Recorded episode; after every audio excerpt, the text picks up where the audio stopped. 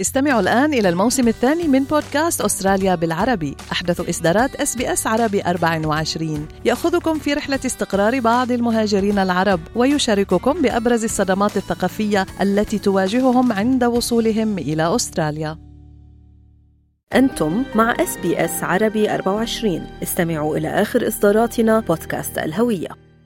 الحروب الحدودية مصطلح يستخدم غالبا لوصف أكثر من مئة عام من النزاعات العنيفة التي حدثت بين المستوطنين الاستعماريين والشعوب الأصلية بسبب الاستيطان البريطاني في أستراليا. على الرغم من أن أستراليا دولة تتشرف بمشاركتها في الحروب التي خاضتها في الخارج إلا أنها لم تعترف بعد بالصراع ذاته الذي شكل صورة البلد التي هي عليه اليوم. عندما وصل الكابتن جيمس كوك لأول مرة إلى شواطئ ما يعرف الآن باسم أستراليا أطلق على هذه الأرض الشاسعة اسم تيرا نوليوس أي أرض لا أحد. وفي الواقع كانت هذه القارة الجزيرة موطنا لمئات من الشعوب والعشائر المختلفة من السكان الأصليين وسكان جزر مضيق توريس. مئات الآلاف من الشعوب الأصلية التي تم اعتبارهم على الفور رعايا للتاج البريطاني. وكان هذا الأمر بمثابة الفتيل لاندلاع الحروب الحدودية والصراعات الوحشية بين الشعوب الأصلية والمستوطنين التي شكلت أساس أستراليا ولكننا بدأنا للتو بالتعرف على هذا التاريخ المروع. إذ أصدرت المخرجة ريشيل بيركنز وهي سيدة من أراندا وكالكادون ذات التراث الأوروبي سلسلة وثائقية تشرح بالتفصيل طبيعة نضال السكان الأصليين في الدفاع عن أراضيهم ضد المستوطنين Let's begin with the title, The Australian Wars. People might not have heard that before, and it's a title that we chose very deliberately because these were the wars that happened between initially the British Empire when it claimed the continent and then occupied it, but then was finished by the contemporary Australian colonial governments which founded the Australian Federated Commonwealth Government. اندلعت الحروب الأسترالية في جميع أنحاء القارة منذ وصول الأسطول الأول في عام 1788 وحتى منتصف الثلاثينات ولكن لم يتم تدريس هذه النزاعات في المدارس أو حتى الاعتراف بها كحرب حتى أواخر القرن العشرين يعد البروفيسور هنري رينولدز أحد أكثر المؤرخين احتراما في أستراليا وخبيرا في الحرب. وعندما بدأ بتدريس التاريخ في عام 1966 لم يكن هناك أي ذكر تقريبا للسكان الأصليين في كتب التاريخ.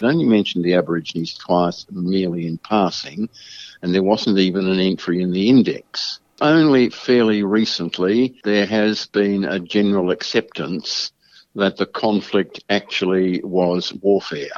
It wasn't warfare like people understand in the modern world. يعود هذا الأمر أيضا إلى وجود حروب العصابات ويقول بروفيسور رينولدز مجددا The view was that it was too small and scattered to uh, be considered uh, having the gravity of warfare. There were no uniforms, no, marching soldiers. Never really was a case of large formations and battles in the classical sense, but nonetheless, it clearly was a form of warfare. كما يوافق المؤرخ الدكتور نيكولاس كليمنتس وهو خبير آخر في حروب الحدود الأسترالية رأي البروفيسور رينولدز. They knew it as a war then. All the colonial documents refer to it as warfare. But in the 20th and 21st century, we have lost sight of that. And I think there are also some underlying political reasons why many people can't identify it as a war. وتعود تلك الأسباب السياسية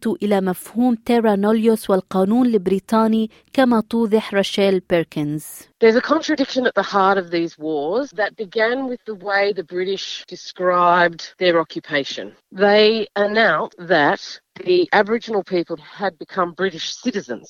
And so they could never officially declare war because to do so would mean that they were declaring war on their own citizens. ويشرح البروفيسور رينولدز أنه لا يمكن الاعتراف بهذه الحروب إلا بعد الطعن القانوني في إعلان تيرا نوليوس وإلغائه في أواخر التسعينات فيما يعرف بقرار مابو التاريخي.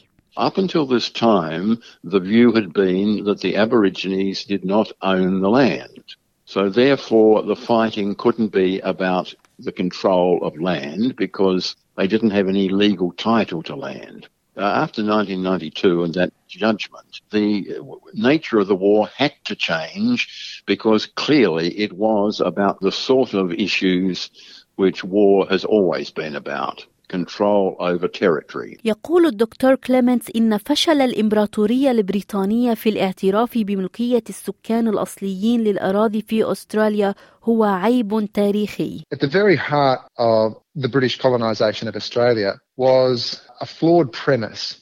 Unlike all the other countries the British had colonised, they did not acknowledge the sovereignty of the Indigenous owners here in Australia. Because of that, there were no treaties. There was no attempt to negotiate with the local peoples. And to this day, we struggle from a legal standpoint to understand what their rights are for the land. وأدى هذا الفشل في التفاوض إلى إراقة الدماء بصورة وحشية. إن السجلات الاستعمارية والأدلة الأثرية التي كشفتها فرق الخبراء تظهر الحجم المروع للصراع إذ يحتوي المتحف الوطني الأسترالي وحده على بقايا أكثر من 400 من أسلاف السكان الأصليين وكثير منها يظهر أدلة على الموت من خلال عمليات الإعدام وقطع الرؤوس والمذابح. تقول راشيل بيركنز إن أحفاد أولئك الذين نجوا لن ينسوا أبدا. A lot of Aboriginal people have been the vessels for carrying this history. Aboriginal people have handed down the stories of what happened to them to us in our families. So I grew up knowing about the massacre of my people in Queensland and I knew about the violent rape of my great grandmother. يوضح الدكتور كليمنتس أن الحرب السوداء في تزمانيا التي دارت رحاها بين عامي 1824 و 1831 كانت أشد صراع حدودي في تاريخ أستراليا. توضح رشيل بيركنز في سلسلة The Australian Wars أنه خلال الحروب السوداء قتل عدد أكبر بكثير من سكان تزمانيا من أولئك الذين لقوا حتفهم في كوريا وماليزيا وإندونيسيا وفيتنام وبعثات حفظ السلام مجتمعة. يقول الدكتور نيكولاس كليمنتس إن السلطات الاستعمارية والمستوطنين أرعبوا من قبل السكان الأصليين. Aboriginal resistance was striking. Everybody knew somebody in the colonial world who, who had been killed or wounded by Aboriginal people, who'd had their farms burnt down.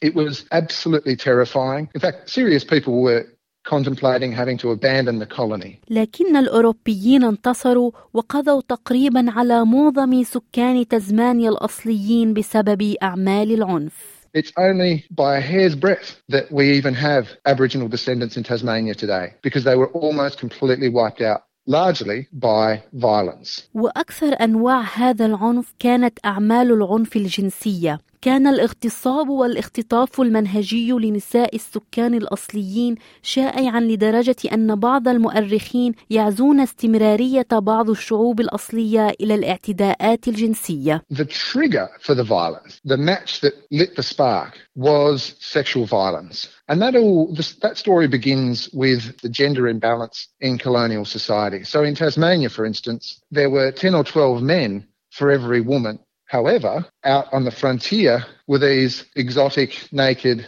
Aboriginal women, women who they'd been taught to regard as scarcely human and certainly people that they didn't need to respect. يشرح البروفيسور رينولدز أن المستعمرين أنشأوا The Native Police لسحق مقاومة السكان الأصليين في أجزاء كثيرة من أستراليا وهي قوة شبه عسكرية مدربة تستخدم لبث الرعب. You recruited uh, native soldiers and you used them as basically a military force and this was undoubtedly the major force in breaking down Aboriginal resistance, and the native police were used for 50 years as settlement moved across this vast colony. وتم تسليم الرجال من هذه القوة الزي الرسمي والبنادق والخيول، ويعتقد الدكتور كليمنتس أنه تم التلاعب بهم من قبل ضباط البيض الذين استخدموهم لمعرفتهم التقليدية ومهاراتهم في الأدغال.